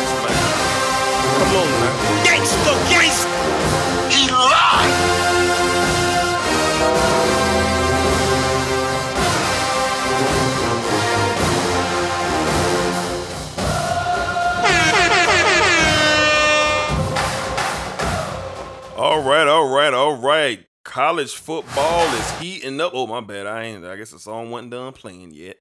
College football is heating up, man. It's kind of a a two way street with this thing right now, man. Um, we've been getting all these schedules releasing, and uh, SEC released their schedule, and uh, ACC released theirs last week, and Pac-12, and man, woke up this morning, and the first thing I see on TV is the Big Ten commissioner is calling for the plug to be pulled on the season. They had an emergency meeting last night uh, with all five presidents of the Power Five conferences, and the Big Ten is pushing and pushing to get the season uh, canceled. And now it's being reported that the Big Ten won't pull out unless the other five pull out. So the Big Ten won't be the only ones to pull out because they can't be the black eye of college football. They say that's what the reports are saying. The Big Ten is trying to get another conference to say, hey, pull out. We can pull out together, and that's gonna force the SEC hand, the ACC hand to come out. Big Ten, Big Twelve to come out. So kind of like, man, how are we gonna get college football? But until they until they make that announcement, and I hope they don't. But don't get me wrong, that's the fan in me talking. I'm all for public safety. I'm all for these kids being safe, these coaches, everybody involved with football. I'm all for everybody being healthy and being safe. But man, it would be a true, true bummer if we don't get college football this season. But we're not going to sit on that. I just want to kind of roll that out because it's a reality. The next time we come on the sports desk, we could be talking about no college football. But we'll worry about that if we have to. But let's go ahead and transition, man, into some other news that to get our listeners back in a good mood. Because I heard Cedric Farr's tears fall. I heard Freddie Brick's cry as well. James Dangerman's tears rolled down his face when I just said what I just said. Black is right now trying to keep it together of what I just said about college football. All right. Let's transition black. Let's kick off with the SEC, the most fraudulent conference in college football, the most aggravating conference in college football. Black, the SEC has released their schedule, and we all know they didn't do the uh, playing games. So they said, hey, we're gonna take on two uh non-division opponents opponents. Each team is going to pick up two different ones. Now black i'm going to read a couple things here black before we get going. And i have these teams and who they're picking up. So let's start off here. Let's start off with the good teams. I ain't going to read all of them because arkansas is trash. The florida gators picked up arkansas and texas a&m I respect you, Jimbo, but come on now. Georgia Bulldogs also picked up Arkansas, and they picked up Mississippi State. Those are the only two good teams in the SEC East. I'm not going to. Re- well, Kentucky might be respectable this year. Yeah. You gotta read theirs Alabama and Ole Miss for Kentucky. Mm. Now Missouri is trash and they're on probation, but I'm just going to read off who they picked up. Missouri got to play LSU and Alabama. I think they both. I think they got to go on the road for both of those games. If That I'm was mistaken. punishment, bro. I Why was part so. of the punishment? Yeah, so I'm not going to read South Carolina, Tennessee, or Vanderbilt all trash. Let's go to Alabama. Alabama's picking up Missouri, and they're picking up Kentucky. Arkansas, this is crazy. The trash teams are picking up the powerhouses. Georgia and Florida for Arkansas. Auburn could be pretty good this year. Tennessee and South Carolina. Ah, okay. LSU is picking up Missouri and Vanderbilt. Oh, Yeah, and then Texas A&M has Florida and Tennessee. Not going to read Mississippi State. I read Ole Miss because I'm a fan of their head coach, even though I don't know why he keep getting jobs in Lane Kiffin. But Lane Kiffin, excuse me, have the South Carolina Gamecocks and the Kentucky Wildcats. Now, Black, what did you think about all that, Black? I just read off these uh pickup games that the SEC is picking up. How do you think their conference looks? Did we get any mega matchups? Any potential super matchups that we could have had, Black? Did we get any? Not one. Not one. SEC, you should be ashamed of yourself. You should be ashamed. Like the games that y'all could have put together, man, to make people. Y'all ratings could have been through the roof. Through the roof. Frauds. I would have loved to see an Alabama versus a Georgia. Well, I, I think this that game's happening anyway because Georgia was on Alabama's schedule this year, if I'm not mistaken. I'm I'll look sorry. it up. I'll look it up. But we could have had L- we could have had LSU in Georgia, Florida, Alabama, because Florida fans want to put themselves up against. Well, we, this the year we could we could take Bama. Why not play them? Why not play a uh, make it a measuring stick to see where you are, see how far you come? Because this this is supposed to be your national championship year here. We could have had so many great games in the SEC Mm-hmm. but the better teams decided Mm-hmm. to sign the bullshit teams. Mm. No, dis- Jimbo, I know you Gangsta, got a natty in in FSU. Don't get me wrong, but the clock is still out on you at Texas A&M. It is. It is. So I'm not convinced. Mm-hmm. I'm not convinced yet in Texas A&M. I see Florida going to Texas A&M and winning that game. Yeah. I really do. I see Florida got Arkansas coming to there and winning that game in devastating fashion. Mm-hmm. Florida, this has to be the year. It has to be. And I said this on t- Twitter to all my guys. You know who you are. If this is not the year that y'all get this done, I don't know what else. I don't know what other year could, it could be. mm-hmm. Y'all schedule is trash. Mm-hmm. Trash. Y'all gonna have the weakest schedule in the SEC this year. Mm-hmm. The weakest. And if that doesn't lead to a national championship, I'm going on a tear. Mm, mm, mm, mm. And I know D is going to be right along with me in the passenger seat. Absolutely, sir. Absolutely. Because what we're getting out of the SEC is ridiculous, man. We could have had some great football games, and it's sad that we're not going to get that. Yeah, I agree, man. The SEC took all this time. They took all this time, man, to to you know release their schedule, and they act like they they divas, man. This whole conference and most of their fans are divas. Now there are some SEC fans who I can talk to, and they're not, you know, you know, biased with what they say. But I'm so disappointed, man. I was like, wow, you know, we have an opportunity to have some classic games in the SEC this year. But all SEC fans are going to say, well, you, you already get Alabama, LSU. Well, I could have had Alabama, Florida too. and they say, oh, oh, oh man, you, you, you already get uh, uh, Flor- Florida and, and, and LSU. Okay, okay, yeah, yeah, whatever. I also could have got Georgia, and I also could have got LSU this year. I could have got Auburn versus uh, uh. I could have. I mean, it's just so many possibilities with this top-heavy conference. But once again, the Florida Gators, who are picked to finish second in the SEC this year on most polls. A lot of polls still have Alabama. These guys picked up Missouri. Wasn't it Missouri? No, they already played Missouri. They picked up Texas A&M In Arkansas. In Arkansas. Are you kidding? that Arkansas game might be on the SEC network too. Let's just read their schedule out. I just want people to hear their schedule. They need to hear it. I got to get the hang games right in Oh, front of me, Black. got to get the games. I think I have them right here in front of me. No, I do not. We'll have to find that schedule. But look, man, you got the Florida Gators here. Let's see who they got.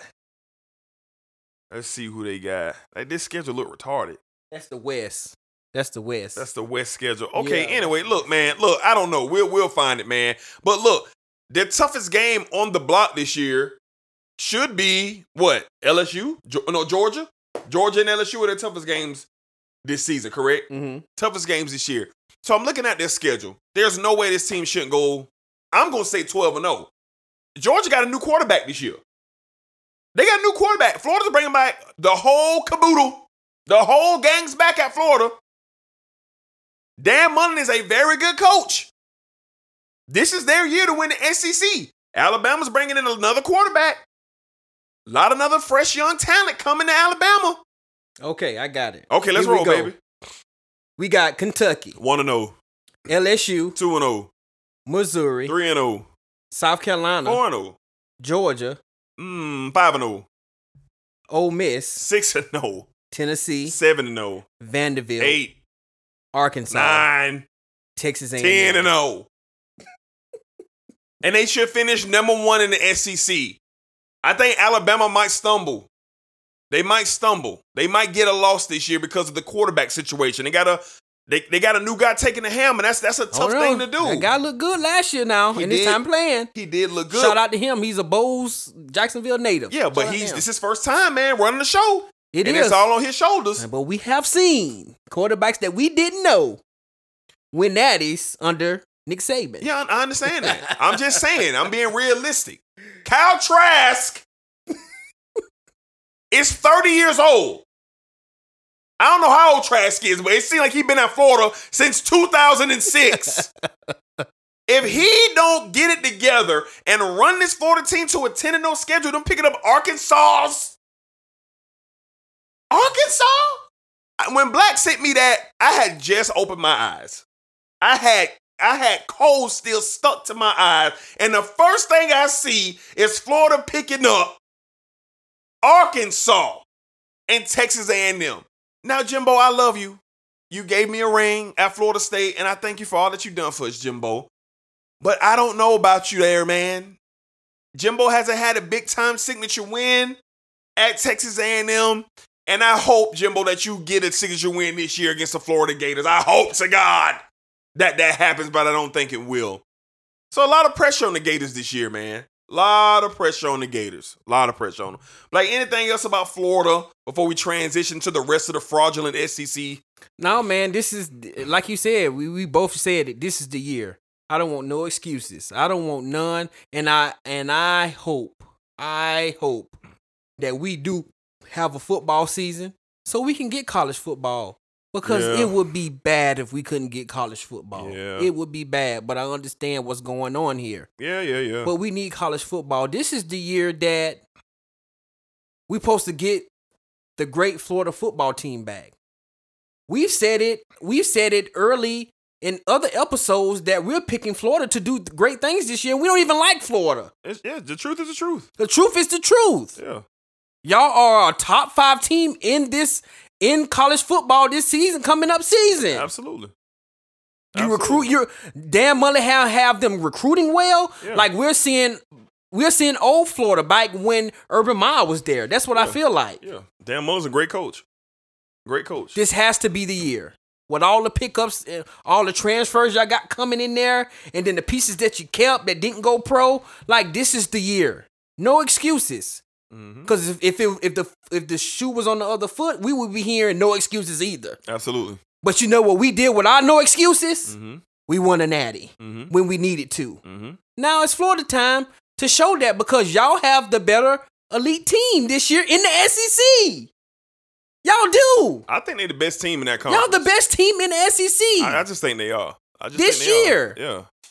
I think they are. If you look at it, if you put it, if we look at from top to bottom, y'all have the most talent that's going to be put on the football field this season On paper. in the SEC. On paper, they the best. On paper. Not Alabama, No. not Georgia, Nope. not LSU, Nope. the Florida Gators. Yeah, I agree. I agree. A lot of pressure so on them. I'm excited to see well, well Florida can take this set this year, man, and see if it could lead to a national championship for them. Yeah, don't get me wrong, man. I hate everything about the Florida Gators. Me and Black both hate, hate, hate, hate, hate, hate, hate the Florida Gators. Just let's get that out the way. Y'all already know that. Y'all already know that. But I'm also a realist. This is a very good football team. Kyle Trask played really well for Florida last year. And Dan Mullen is a great coach. I'm gonna say great because he is. I've I loved what he's been able to do with Florida. Because Florida was in the dumpster next to the juice in the SEC. And he's been able to pull them out, and them boys are primed and ready for a run. And my man Cedric Farr says, Hey man, I gotta see him beat Georgia. Said, let me tell you something. If y'all don't beat Georgia this year, I'm coming to your house. With a transfer quarterback from Wake Forest. I'm coming to your house, said, if y'all don't beat Georgia. Not to bother you, man, just to check on you, dog. I ain't gonna bother you, man. You my brother. I'm just gonna come check on you, bruh. But Fred, I'm gonna drop bombs on you wherever you at, cause I know how you give it up. Charles Evans, I'm gonna give it to you too. Cause y'all get on my last nerves about this fraudulent, entitled Diva Field conference in the SEC. And that's gonna transition into the rest of these bums in the SEC. I'm sick of y'all. Y'all come out here week after week, year after year. Oh, we the best conference, we the best conference. Y'all top heavy. In my opinion, y'all only got five good teams. Five. Y'all always hollering. Oh, our low bottom teams can beat the best teams in the ACC. Can beat the best teams in the Big Ten. Can... No, y'all don't do it. y'all pull up the numbers. Y'all ain't beating nobody like that. Y'all bottom teams getting smoked. Stop. Clemson done knocked y'all head off for two natties. Two. Y'all stop it, SEC. Y'all a good conference, oh, man. Oh, but you know the excuse why they won it? What's that? Oh, because Alabama had they were beat up when they played Clemson. Oh, I don't Clemson care about fresh. that. Uh, the hell Yeah, off. right. the hell off. Clemson was fresh. They didn't play nobody the whole year. I don't want to hear that, man. Get out but they of was able to put a 41 piece on Alabama. Get out of here. I got an 18 year old kid, Trevor Lawrence, out here. Sunshine. Oh, sunshine. He. Y'all got Trevor Lawrence out here looking like the next Joe Montana. So look, SEC fans, y'all have a good conference. Of course y'all do. Y'all have y'all might have the best pro talent in in the college football, of course. But overall, that is that is not that does not make y'all the best conference in college football. I am sorry. Y'all are back with everyone else. So please, if anybody can give me any reasons why y'all the best, let us know. You can reach me and Black at Reduced Lunch Sports on Instagram. And you can reach us on our personal Instagrams and Twitters and let us know why the SEC is the best conference in college football. All right, Black. Time to talk about it. Time to talk about it. Time to talk about it. Florida State football team. Ooh, the Florida State football team. Before we uh move into Florida State football, we just got an alert. The Lakers and the Jazz, or the Nuggets, of course, play tonight, and Kyle Kuzma is getting the start. Yes, sir. Yes. yes. Thank you, Frank. All right, so Your we'll let prayers you- have been answered. Yes. so we'll let y'all know how that goes on the next sports desk. All right, Kyle Kuzma getting the start tonight. All right, let's get to the Florida State Seminoles. Black our 2020 schedule was released last week, but we now know who we're playing at home, and we do know who we're playing away. Black. So Black called me early, early Wednesday morning. He said he needed to talk to his homeboy because he wanted to get some things off his chest and looking at the schedule, Black. It's a healthy schedule. It's some good opportunities here for Florida State to show what we got. Norvell gonna have his work cut out, man. So let's run down the schedule. We open up with Georgia Tech. Our plus one, since it ain't gonna be Florida, will be Samford. Yeah, I'm blaming Florida for that because we sure would have took Florida over Samford. Then we got Miami, bye week, Notre Dame, North Carolina, Louisville, Pitt, NC State, Clemson, Virginia. That's a back-to-back week I'm concerned about with two us black because I know Virginia lost a lot. They had a hell of a year last year, and then we close out. That looks so weird. That looks so weird to see that we end the season playing Duke. I just got mad all over again. Black, talk to me about the schedule, man. What are your thoughts, man, on this schedule for the Noles this season? Man, coming into the season, uh, me and you had a lot of concerns this year. Mhm. Offensively, defensively, we're gonna look like a totally different team. And when I first seen this schedule, my first thoughts were, man, this is tough.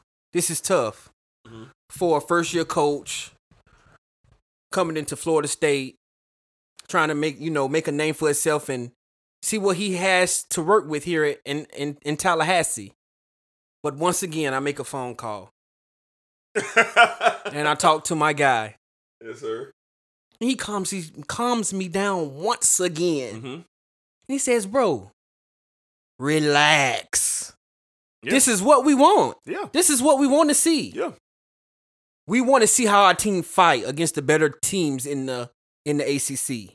We want to see how they do against the Notre Dames and the Clemsons and the North Carolinas of the ACC.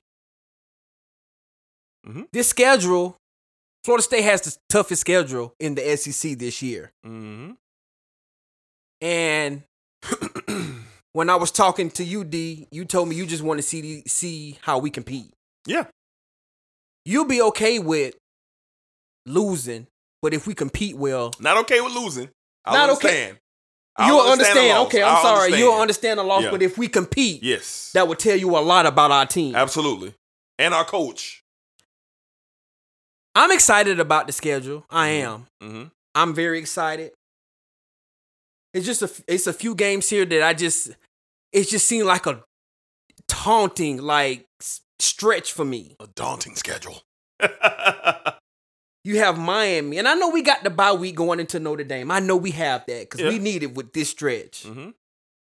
You have we we you have uh Miami. Mm-hmm. That's a rivalry game. That game can go any way. Yeah. Any way. I know D was telling me, well, bro, we don't know what Miami got. I don't care what they got. It's still a rivalry game. What did they have last year and they beat us? I got you right. Nothing. Nothing. They had nothing, and neither did we, and they still won. and then we got Notre we got a bye week, and then we go to Notre Dame. Now by this time, it's October.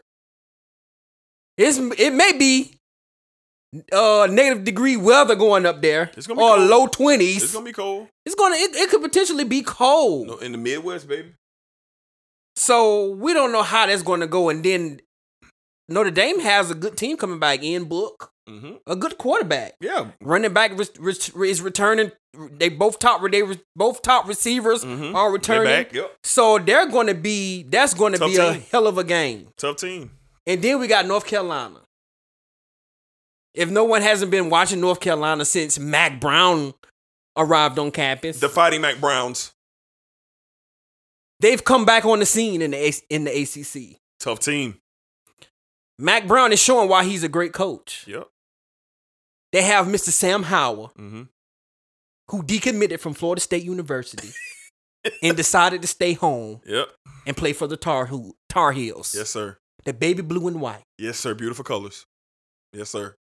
This kid has the it factor. Next to Trevor Lawrence, he's potentially one of the best quarterbacks in the ACC. Facts. Facts. So I'm excited to see what happens in that game, but we get those guys at home. Yep. We get them at the house. And then we go to Louisville. mm-hmm. The last time we were in Louisville, we got a 60 piece put on us. But that guy is not in Louisville anymore. And thank God he's where he is. But they have they have a coach who knows how to play within the talent that he has and know how to house the scheme well ag- against Mhm. offensive teams, which I think Florida State would be a better offensive team this year. God, we hope. So that stretch, man, is is is is big for me. Mm-hmm. And I'm about to be done, and let you go. I'm sorry. sure. Sure. Take your time, Black. It's all good. I just want to see the effort. I want to see the wins as well. Mm-hmm. Norvell, this year is big for you. They said, you know what, Norvell, we're gonna throw you in the fire right away. And that's what we getting. Mhm. That's what we getting. This what they should have did. This is what they should have did with our previous coach at first. Throw him in the fire. But oh, we had Virginia Tech and these Samford, and we struggled, had to go to overtime, and Boise State beat us. Like, we didn't Nole what to expect. But I believe Norvell is a better head football coach than what we had previous. I do believe that because we've seen this man turn programs around everywhere he's been. Mm-hmm. But I'm excited for the season to see what happens. I'm a know through and through. So whatever happened, it is what it is with Yeah. me. But I just want to see consistency. I want to see fight, and hopefully that consistency fight can turn into to wins this season for the Florida State Seminoles. Maybach music. You know what, man? Black was frantic. Uh, he I'm called sorry me. about that, man. He, he called me. I, I thought something was wrong with my dog. Thought something was going on. Think I got to jump up and get to where my boy at. I don't know what's going on. And I said, "Hey, Black, relax. This is what we want to see." So when I saw the schedule, I said, "Cool, yeah, yeah. Let's see what Norvell really has." I'm never okay with losing. Don't want to lose a game. But Florida State has been trashed the last two years. We've been embarrassing. Our performances on the field have been terrible. I remember sitting in my living room while we played Samford last year, literally on the verge of having a mental breakdown because we had to go to overtime to beat Samford at Doak. They showed the camera around the stadium. Our stadium holds 102,000 people. Black, it might have been 38 people there. Black, this game was on the ACC network too. Not even a regular ACC network. We had to stream it. Network too. Yeah, we had to stream it. I'm depressed and sad beyond my means. So can't nothing be worse than when we went through last year. It was a bonfire in Tallahassee last year. I am optimistic on Norvell. I like what he did at Memphis his last two seasons, especially what he did last year going undefeated. Good, healthy football team in Memphis. And I know this is not Conference USA, this is the ACC, a more difficult, tough conference. I had my issues with Norvell earlier months ago. I was on the verge of being the Oregon Duck.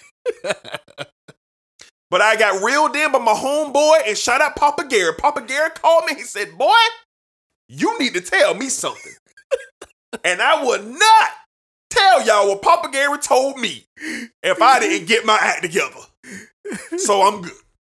But listen, guys, Norvell and our Florida State football team, our young players, they need this.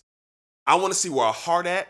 The guys who played last season and the year before, I want to see what they're going to show us, man, on the field this year. How they're going to right the wrong. I'm a big fan of competing. I'm never okay and good with losing. But if I if my team loses 27 to 24 to Clemson on the last second field goal, I'll be hurt, but I'll be proud to be a Florida State Seminole.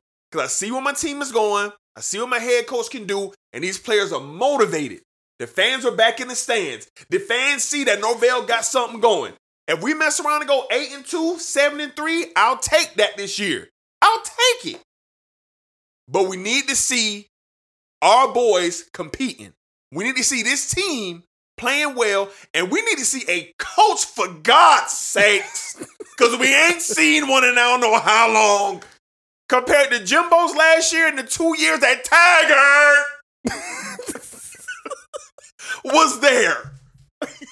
Because my God, Willie, hey, I, I ain't even gonna go back to what Willie put us through, bruh. So I look at the schedule. It's tough. The Carolina, you got the Notre Dame. No, you got the Miami, Notre Dame, North Carolina stretch. That's a big stretch for Florida State. Louisville too. Yeah, uh, yeah, I feel you on Louisville, but I think I think North Carolina could be a top We three team in the ACC this They year. They could. And you know you got Notre Dame in the ACC this year. You know what I'm saying? So I like it, man. I just like the opportunity that we got to show what we can do. So hopefully we get college football and week in and week out we can get Cedric Farr in here, Freddie Bricks in here. all of our college football fans and lovers, you know, you know, being excited about this season, man. So hopefully we get that soon. All right, man, we're going to transition out of college football, man, and we're going to go into some UFC. We have some history this weekend. Big, big fight this weekend, man. And me and Black are excited. It's time! Hey, bro, you listening to the Sports Desk? New Sports Desk.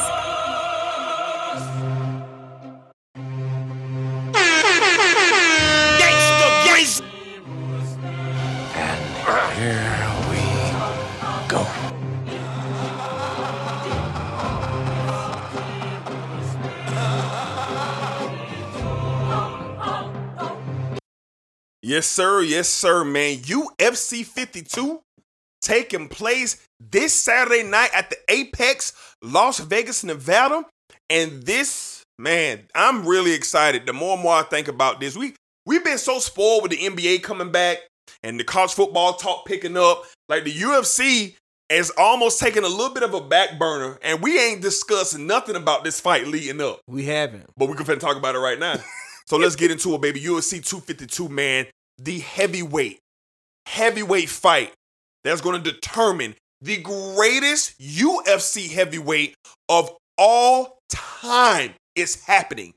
Reigning and defending two-time UFC heavyweight champion of the world, Stipe Miocic, who has the most title defenses in UFC history and the most UFC uh, heavyweight history wins on his side against a decorated, collegiate, Olympic, UFC light heavyweight former champion, former UFC heavyweight champion, Daniel, in my opinion, top five all time, DC Cormier will be fighting for the UFC heavyweight strap. Black, we'll talk about what we think gonna happen. Let's let's kick it off, Black. Black, who walking out the octagon this Saturday night in Las Vegas at the Apex, the UFC heavyweight champion of the world. Who walking out, Black? Yeah. Yeah. Yeah. D, I have some concerns. Mm. And I really need you to make your prediction first. Okay, fine. I got because you. I have some concerns. I got you. And I'm still need to think about them while you're talking I got you. to make my pick. No problem, Black. Take okay. your time. All right. Um,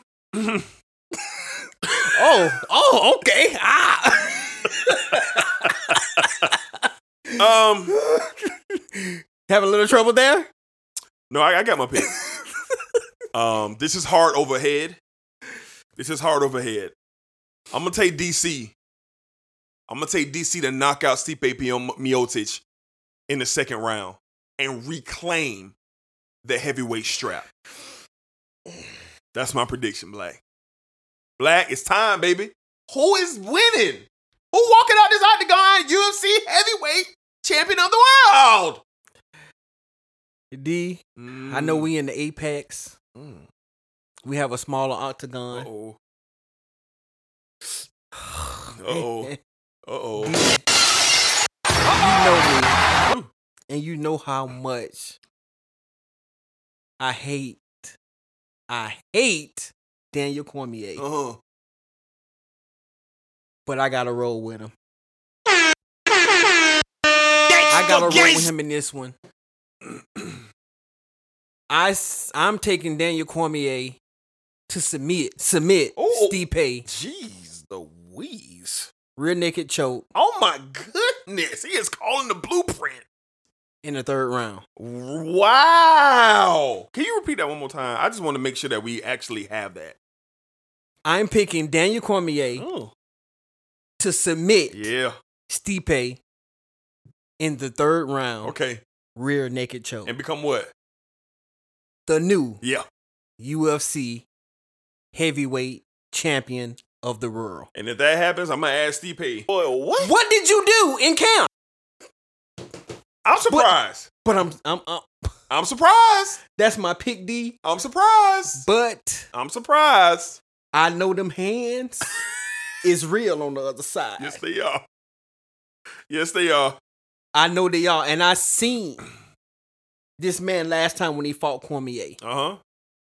take everything Cormier had and still knocked his block off and finished him. Mm-hmm. I seen it, Mhm. but I'm picking DC. But, whew, them hands real on the other side. Mm. But I gotta roll with DC, man. Okay. Okay.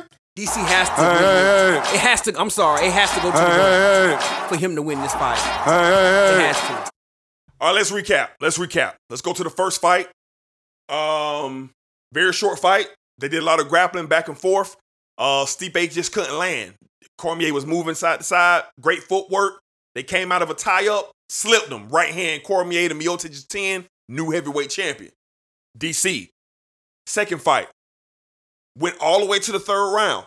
The first round, DC scoops up Stipe, slams him down to the ground, takes him down, wrestles him, got some nice ground and pound, hit him with some shots. Second round, DC moving, moving, get some good shots, landing shots, but Stipe was eating them. He was eating them. He was eating them in Yes, the second round.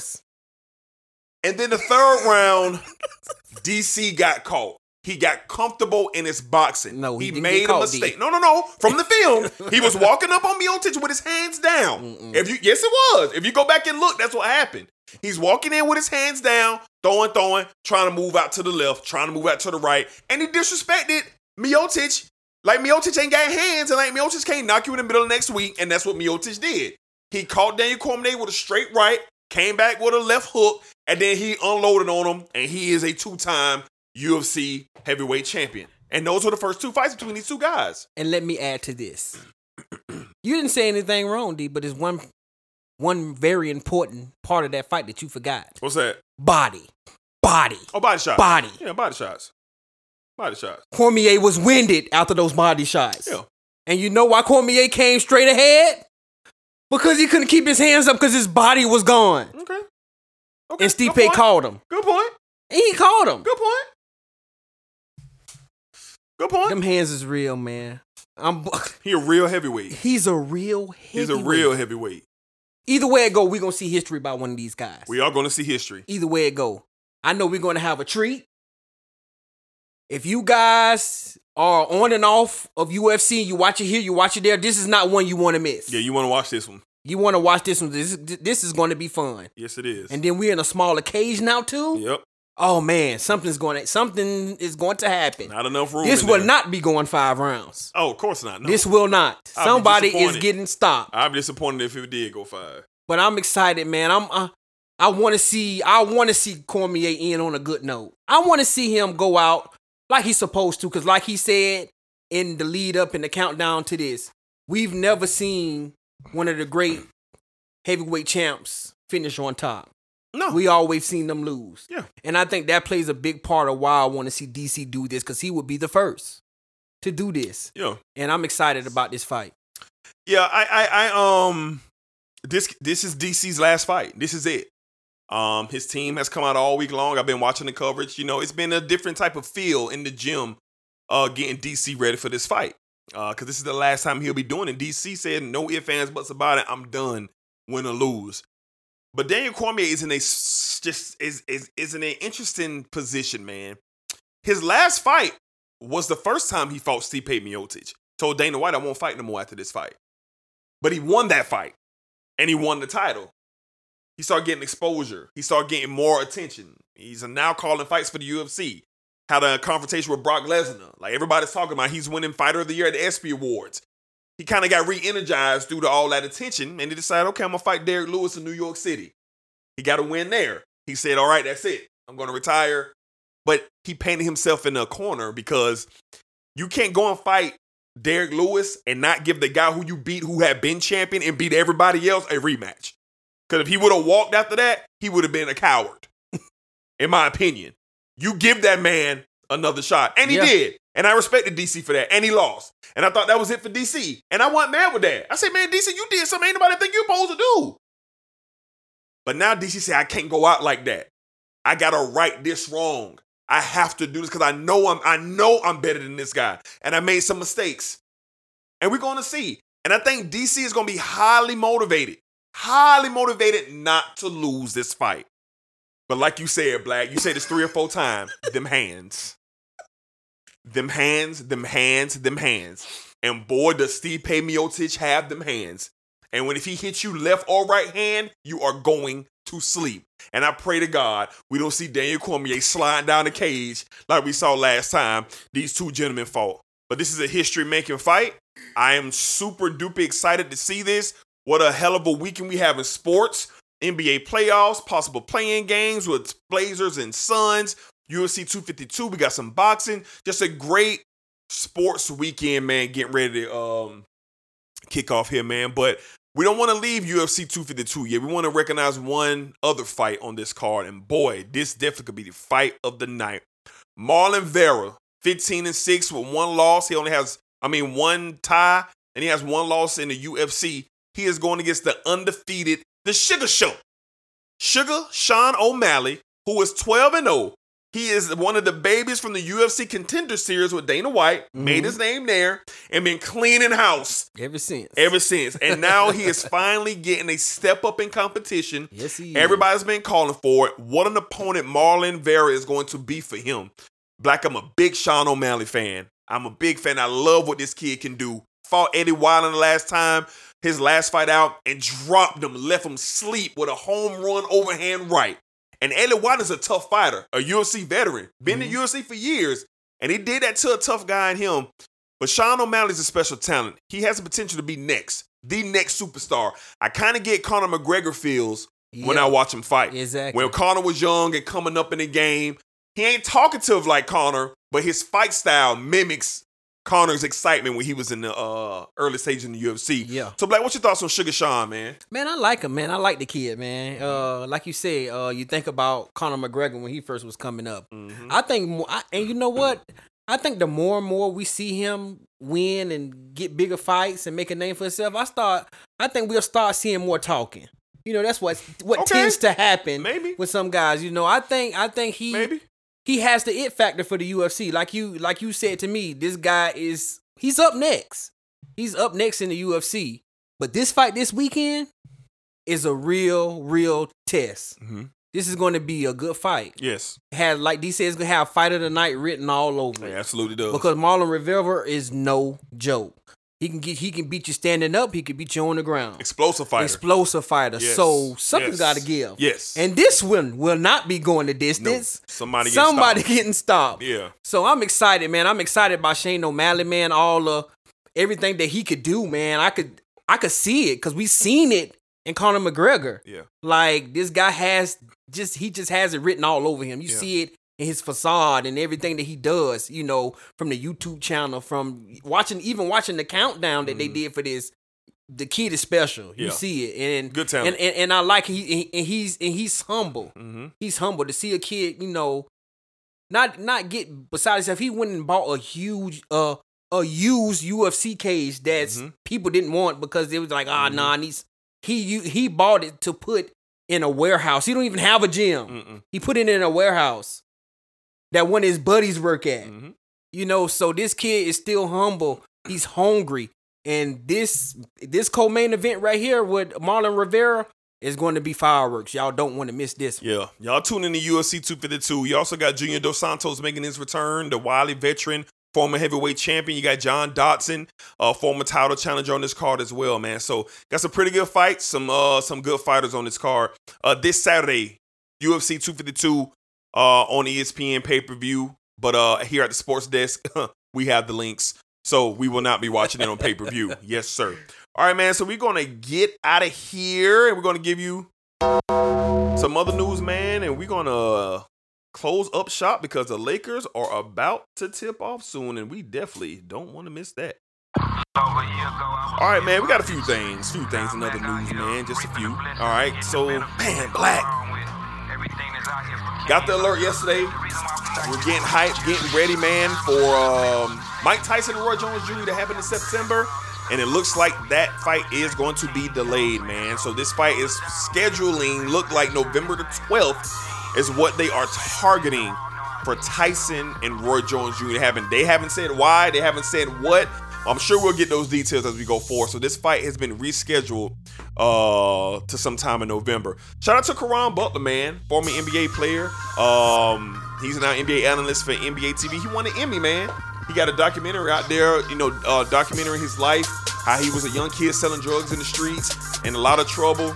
Uh, one of somebody found him in the neighborhood. They noticed he could play a little basketball, put him in the gym, PAL, Boys and Girls Club, start playing some youthful basketball, high school standout, got uh, had a nice college run, and a healthy NBA career, man. So he had won an Emmy for that, bro. Oh, yeah. So Shout out shout to out to Caron Caron Butler. Butler, man. That's real dope.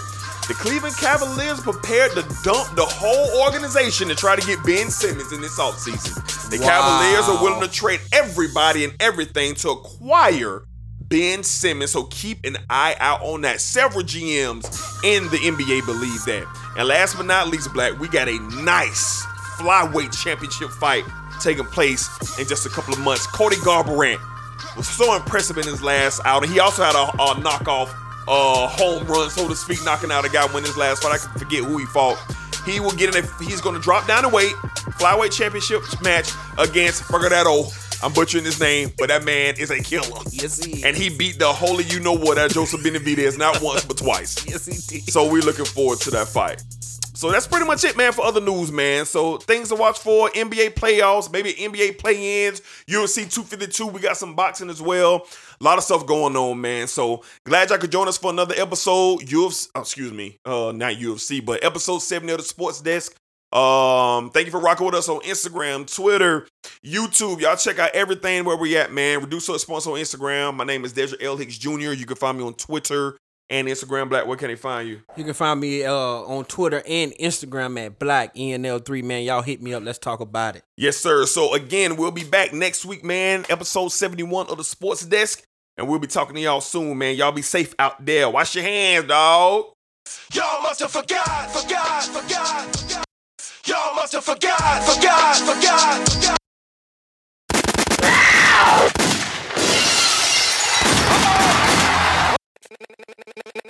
New Sports Desk. Maybach Music. Maybach music. Maybach music.